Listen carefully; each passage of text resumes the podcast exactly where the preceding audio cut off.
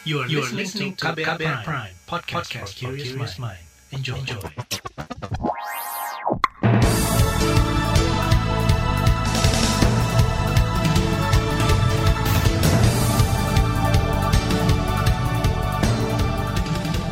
Selamat pagi saudara, senang sekali kami bisa menjumpai Anda kembali melalui program Buletin Pagi edisi Senin 8 Februari 2021. Bersama saya Don Brady, sejumlah informasi pilihan terkini telah kami siapkan di antaranya. Pemerintah segera berlakukan PPKM Mikro di Jawa Bali. BPOM setujui penggunaan darurat vaksin buatan Sinovac untuk lansia. Ratusan dosis vaksin COVID-19 rusak di NTT. Inilah Buletin Pagi selengkapnya. Terbaru di Buletin Pagi. Saudara pemberlakuan pembatasan kegiatan masyarakat atau PPKM akan berakhir hari ini. PPKM dilaksanakan sejak 11 Januari hingga 8 Februari 2021. Tujuannya untuk mengurangi penularan COVID-19 di tujuh provinsi di Jawa dan Bali. Namun kasus terkonfirmasi positif di Indonesia sudah lebih dari 1,1 juta orang. Bertambah 12 ribu lebih pada minggu kemarin. Dari jumlah itu, 31 ribu orang lebih meninggal. Ketua Komite Pemenanganan COVID-19 Erlangga Hartarto mengakui PPKM belum mampu membatasi mobilitas warga, terutama di area kerja dan kawasan pemukiman. Meski tidak efektif, pemerintah tetap mewacanakan PPKM kembali, hanya saja cakupannya dipersempit atau dilaksanakan dengan skala mikro hingga tingkat RW dan RT. Menteri Dalam Negeri Tito Karnavian telah mengeluarkan instruksi Mendagri yang mengatur soal penerapan PPKM Mikro. PPKM Mikro dimulai pada 9 Februari hingga 22 Februari 2021. Hal yang berubah dari PPKM sebelumnya adalah aturan kerja di kantor menjadi 50 persen, namun sekolah tetap daring. Perubahan lainnya adalah mal dan pusat perbelanjaan buka hingga pukul 9 malam. Presiden Joko Widodo berharap PPKM Mikro dapat lebih efektif menekan mobilitas warga hingga kecamatan, kelurahan, dan RT RW, sehingga laju penyebaran COVID-19 semakin bisa ditekan. Rencana ini sudah disampaikan Presiden saat rapat dengan lima gubernur yaitu Gubernur DKI Jakarta, Jawa Barat, Jawa Tengah, Yogyakarta, dan Bali pekan lalu. Dalam rangka kita mengefektifkan pembatasan kegiatan masyarakat. Jadi saya sampaikan pentingnya dua hal yang di lapangan ini kita kemarin kurang. Artinya kita ingin memperkuat kegiatan-kegiatan yang ada di lapangan. Sehingga saya sampaikan pembatasan kegiatan masyarakat di level mikro, di level kampung, di level desa, di level RW, di level RT. Presiden Joko Widodo menambahkan dalam pertemuan itu terungkap dua hal yang belum maksimal diterapkan selama PPKM sejak 11 Januari hingga hari ini, yaitu kurangnya kedisiplinan masyarakat melakukan protokol kesehatan, yaitu 3M, dan masih kurangnya pelaksanaan pengujian, pelacakan, dan perawatan 3T untuk penanganan COVID-19. Saudara Satgas COVID-19 menyebutkan PPKM berskala mikro merupakan kebijakan lanjutan PPKM yang sebelumnya diberlakukan di sebagian wilayah di Jawa dan Bali. Ketua Bidang Penanganan Kesehatan Satgas COVID-19 Nasional, Alexander Kaginting, mengungkapkan PPKM Mikro akan dimulai selasa besok. Kemudian transmisi antara kantor atau antara klaster sekarang itu sudah terjadi transmisi di komunitas, mm-hmm. sudah ada di keluarga. Jadi oleh karena itu ini kita harus intervensinya sampai ke daerah yang paling jauh ke mhm. rakyat di pedesaan. Makanya dibuatlah sekarang programnya pembatasan uh, pemberlakuan pembatasan kegiatan masyarakat yang berskala mikro. Ketua Bidang Penanganan Kesehatan Satgas COVID-19 Nasional Alexander Kaginting menambahkan, mekanisme PPKM berskala mikro antara lain dengan mendirikan pos komando atau posko hingga tingkat desa. Posko ini akan mendampingi tenaga kesehatan dari puskesmas untuk melacak warga yang sempat kontak dengan pasien positif virus corona. Posko juga akan memfasilitasi warga yang terinfeksi COVID-19 untuk menjalani karantina atau isolasi selama dua pekan, lengkap dengan pemberian jaminan kebutuhan makan sekaligus pengawasannya. Pemerintah Provinsi Jawa Tengah siap melaksanakan PPKM berskala mikro. Gubernur Ganjar Pranowo menerangkan jajarannya sudah memiliki data lengkap penyebaran COVID-19 per kabupaten atau kota hingga tingkat desa. Kalau ini kemudian kita siapkan untuk kita Eh, perkuat dengan Joko Tonggo, terus kemudian perintah dari pusat nanti eh, kades yang akan mengkoordinir. Konsep Joko Tonggo, camat itu supervisor. Maka sebenarnya kita tinggal geser. Nah, penguatannya di mana? dalam konteks handling kesehatannya. Ke, kecamatan kan punya puskesmas, ada yang punya satu, ada yang punya dua. Maka kita tempelkan aja di sini. Desa ini puskesmasnya mana dikuatin. Gubernur Jawa Tengah Ganjar Pranowo juga siap meningkatkan pelacakan atau tracing terhadap warga yang diduga berpotensi tertular virus corona. Caranya dengan menerjunkan personel Babinsa, Babin Kamtipnas, dan tenaga kesehatan dari puskesmas untuk melakukan pelacakan. Kata dia, idealnya bila ada satu orang terinfeksi positif COVID-19, maka pelacakan harus dilakukan terhadap 30 orang yang pernah kontak. Sementara itu, Saudara Pemprov Jawa Timur menyiapkan kampung tangguh Semeru yang telah banyak terbentuk di Madiun. Gubernur Jawa Timur Kofifa Indar Parawansa kemarin mengatakan kampung tangguh Semeru dapat menjadi embrio PPKM berskala mikro. Hingga kemarin jumlah kampung tangguh di desa dan kelurahan se-Jawa Timur mencapai lebih dari 3.000 wilayah dan jumlah itu masih akan terus bertambah sesuai penerapan PPKM skala mikro. Sementara itu, ahli epidemiologi mengingatkan pemerintah untuk memiliki konsep dan tujuan aplikasi yang jelas lebih dulu sebelum menerapkan PPKM berskala mikro. Epidemiolog dari Universitas Griffith Australia, Diki Budiman berharap penerapan PPKM mikro harus benar-benar bisa menekan mobilitas masyarakat. Apa pun namanya, ya harus menjawab pertanyaan itu. Esensi permasalahan kita ini adalah PR kita untuk meningkatkan aspek di 3T dan juga bagaimana membatasi mobilitas dan interaksi. Karena tanpa itu program apa pun yang digulirkan nama namanya apa pun ya tidak akan berdaya ungkit tidak akan memiliki dampak signifikan dalam melandaikan kurva atau menurunkan uh, kasus infeksi termasuk juga kesakitan dan juga kematian Epidemiolog dari Universitas Griffith Australia Diki Budiman mengingatkan penerapan PPKM berskala mikro harus memberi penguatan dan keterlibatan dari tingkat kecamatan hingga RT dan RW. Misalnya dengan menyediakan fasilitas kesehatan 24 jam sehingga bisa sigap menangani pasien yang demam atau bergejala COVID-19 untuk diarahkan ke lokasi karantina atau isolasi. Saudara BPOM setujui penggunaan darurat vaksin Sinovac untuk lansia. Informasinya akan hadir usai jeda, tetaplah di Buletin Pagi KBR. You're listening to KBR Pride, podcast for curious mind. Enjoy!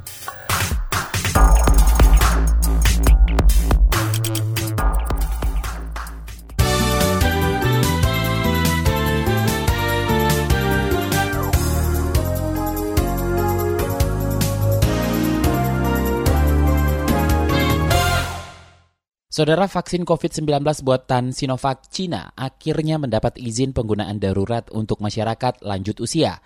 Kepala Badan Pengawasan Obat dan Makanan BPOM Penny Lukito mengatakan izin itu dikeluarkan setelah mengkaji hasil uji klinis tahap 3 yang dilakukan di Brazil dan Cina. Di Brazil dari 600 lansia yang divaksin tak satupun mengalami kipi berat KIPI adalah kejadian ikutan pasca imunisasi. Pada tanggal 5 Februari 2021 kemarin, Badan POM telah mengeluarkan persetujuan penggunaan atau Emergency Use Authorization vaksin CoronaVax untuk usia di atas 60 tahun dengan dua dosis suntikan vaksin yang diberikan dalam selang waktu 28 hari. Mengingat bahwa populasi lansia merupakan populasi beresiko tinggi, maka pemberian vaksin ini juga harus dilakukan secara hati-hati. Kepala BPOM Penny Lukito mengatakan sudah memberi arahan kepada tim medis dan vaksinator terkait tata cara dan anjuran vaksinasi COVID-19 kepada lansia. Antara lain dengan lebih teliti lagi melakukan atau deteksi, termasuk bila lansia memiliki penyakit bawaan atau komorbid. Sementara itu, Menteri Kesehatan Budi Gunadi Sadikin mengatakan vaksinasi COVID-19 untuk tenaga kesehatan lansia atau berusia di atas 60 tahun akan dimulai hari ini. Saudara sekira 23 persen pelaku usaha menganggap wajar praktik suap atau gratifikasi kepada aparat pemerintah. Data ini berdasarkan hasil survei Lembaga Survei Indonesia yang dilakukan pada Desember lalu. Hasil survei itu juga mengungkapkan suap berupa uang, barang, hiburan, dan hadiah itu dilakukan guna memperlancar proses dan bentuk ucapan terima kasih.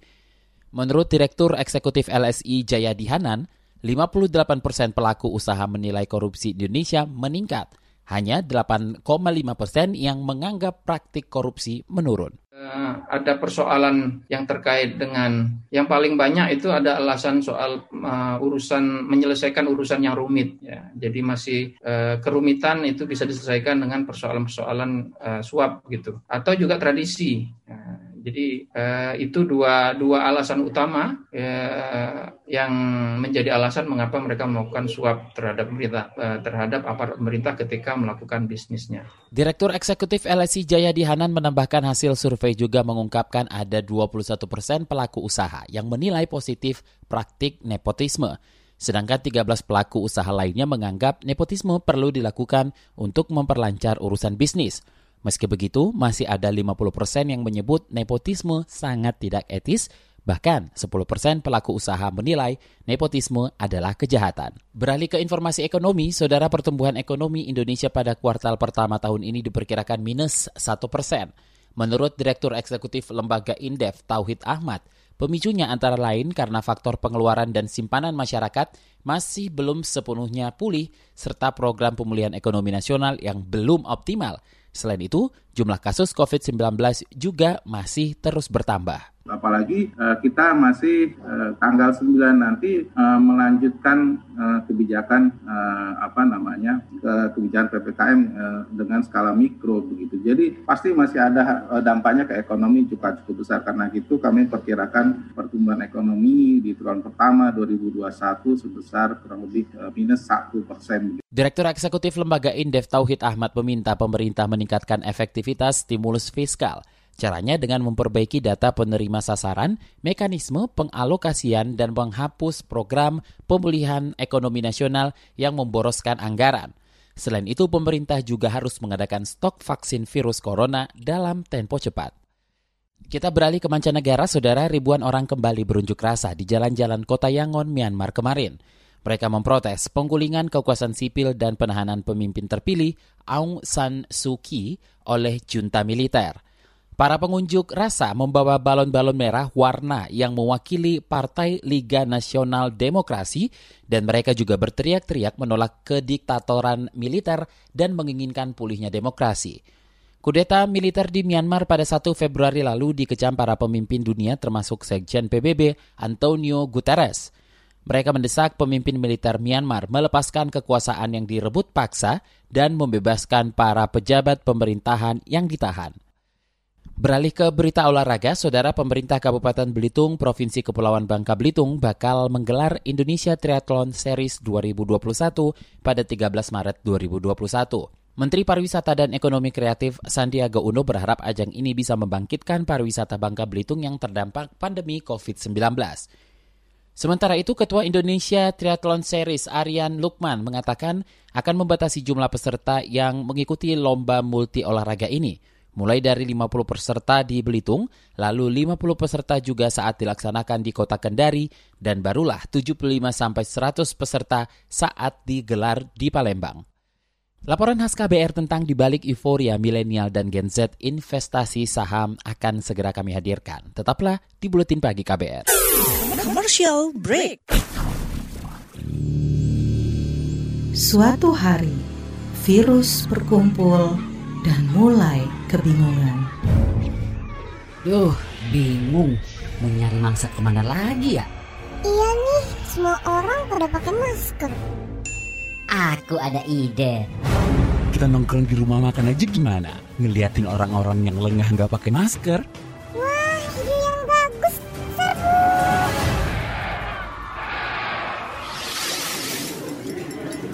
Hati-hati makan bersama saat pandemi. Sebaiknya pilih ruang terbuka, tetap jaga jarak kamu 1,5 meter jika duduk bersebelahan, 2 meter jika berhadapan. Batasi waktu makan bersama 30 menit saja dan jangan berbicara saat makan. Jika sudah selesai, gunakan kembali maskermu ya. Jangan sampai lengah, COVID masih ada. COVID masih ada. Pesan layanan masyarakat ini adalah kampanye bersama media lawan COVID-19.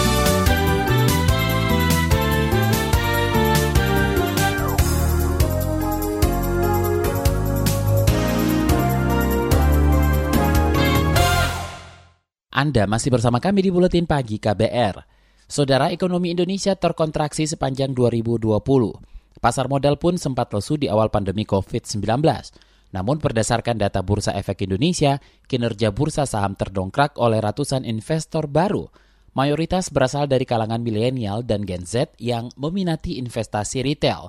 Euforia ini diapresiasi sebagai progres inklusi keuangan, tetapi di sisi lain ada risiko yang harus diantisipasi. Simak laporan tim KBR yang disampaikan Dwi Renjani. Bisa gue petik selama kurang lebih 10 bulan ini, investasi saham adalah gue mampu mengelola emosi, jadi dalam artian tidak FOMO gitu. Ketiga pastinya uh, money management. Jadi Kristo adalah bagian dari generasi Z alias Zoomer yang ikut meramaikan pasar modal di masa pandemi.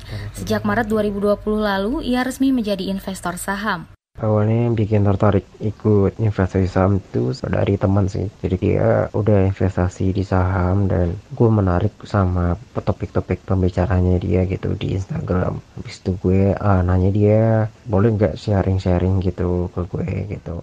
Melek teknologi dan aktif dalam jejaring sosial jadi karakter khas generasi milenial dan zoomer. Di kancah jagat maya, tren investasi saham terus meningkat. Apalagi tokoh berpengaruh atau influencer seperti Kaisang Pangarep hingga Yusuf Mansur ikut ambil peran. Meski tersedot euforia, Kristo sadar dia kudu banyak belajar. Kebetulan gue mengikuti salah satu financial planner, terus gue mencoba beli tiga bukunya soal investasi, dan di situ gue menemukan target tujuan keuangan gue gitu, misalkan lima tahun ke depan, tiga tahun ke depan, 10 tahun ke depan gitu. Dari situ gue tertarik bahwa instrumen saham itu memberikan imbal hasil yang tinggi, meskipun risikonya tinggi juga.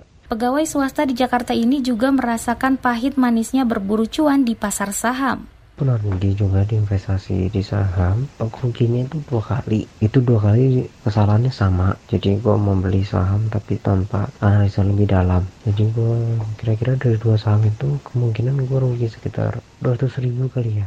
Sebagai investor angkatan corona, Kristo berusaha tak terbawa perasaan alias baper. Namun, ia mengaku banyak investor muda seusianya yang ugal-ugalan saat jual beli saham adalah banyak orang yang terjun ke saham tapi nggak belajar dulu. Nah itu bahaya banget sih. Dan fenomena-fenomena anak muda yang main saham itu sangat trending di sosmed kan karena, karena banyak orang yang kayak posting profitnya dia atau kayak posting cuannya dia gitu. Jadi kenaikan investor saham di Indonesia terutama milenial itu bagus tapi literasinya masih kurang. Saham itu jangan dimainin. Perasaan aja nggak boleh dimainin pan apalagi saham Joyce Tauri Santi, perencana keuangan sekaligus jurnalis pasar modal. Kalau kita bilang main saham, jadi mindset kita tuh, ah ini kan hanya main ya itu kita ganti dengan trading saham.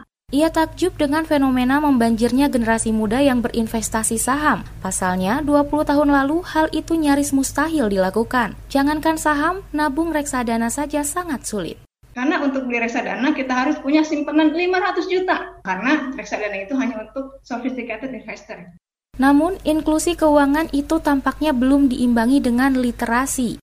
Bulan lalu ada yang uh, saya utang dari pinjol 200 juta untuk beli saham ABCD ternyata sahamnya turun. Pakai uang arisan. Pinjam uang arisan ibu-ibu PKK eh, beneran ada loh itu. Pakai uang kuliah. Ternyata sahamnya turun. Nah hal-hal seperti itu kan seharusnya tidak terjadi Joyce menyarankan milenial dan zoomer investasi di kepala dua sebelum terjun ke pasar modal. Maksudnya, perbanyak belajar. Misalnya dengan mencicipi produk rendah risiko seperti reksadana. Jangan lupa persiapkan juga dana darurat. Basic banget ini. Kita harus memiliki cash flow yang positif. Penghasilan 10 juta. Pengeluaran 11 juta. Berarti negatif dong cash flow-nya 1 juta. Posisi ideal adalah pengeluaran itu 8 juta, 9 juta. Jadi kita punya satu juta yang tidak kita gunakan dan itu disisihkan ya, bukan disisakan.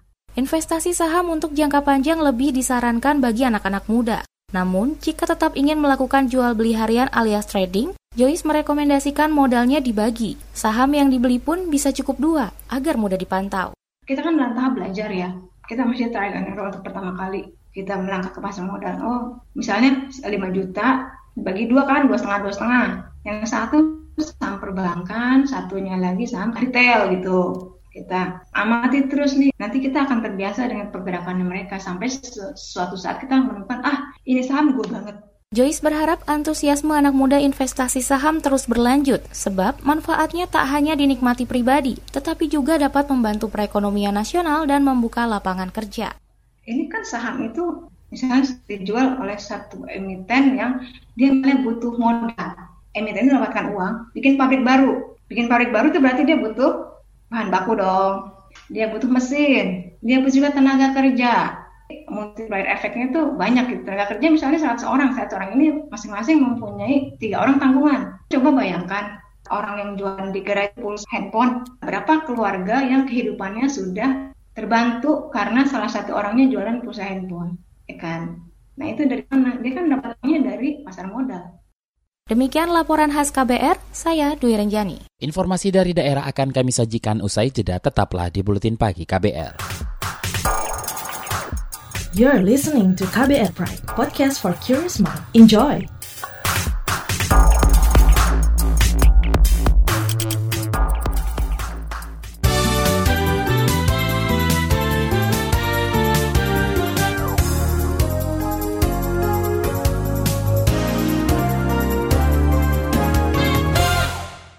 Inilah bagian akhir buletin pagi KBR.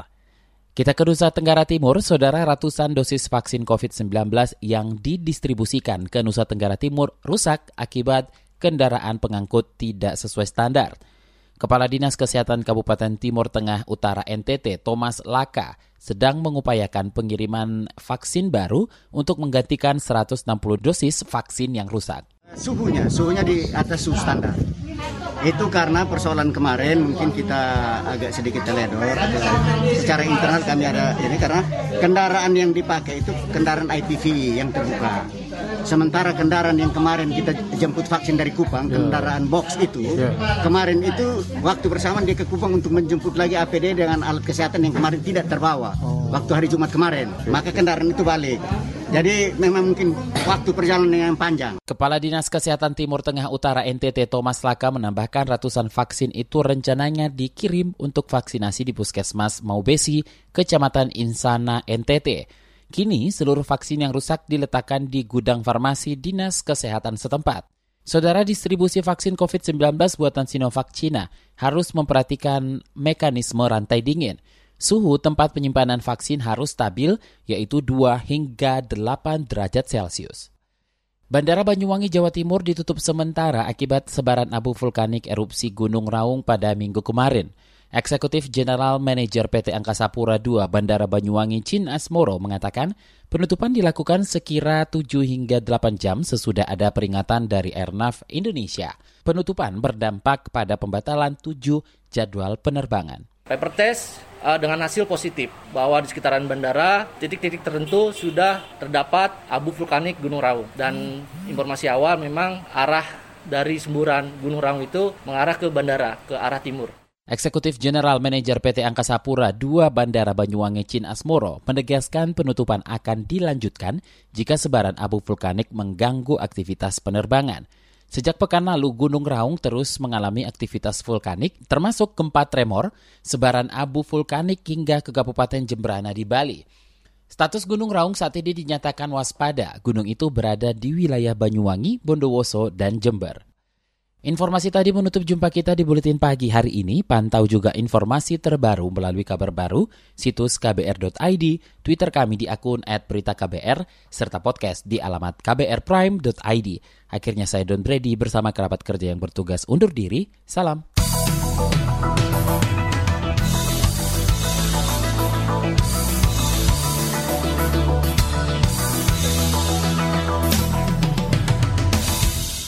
KBR Prime, cara asik mendengar berita. KBR Prime, podcast for curious mind.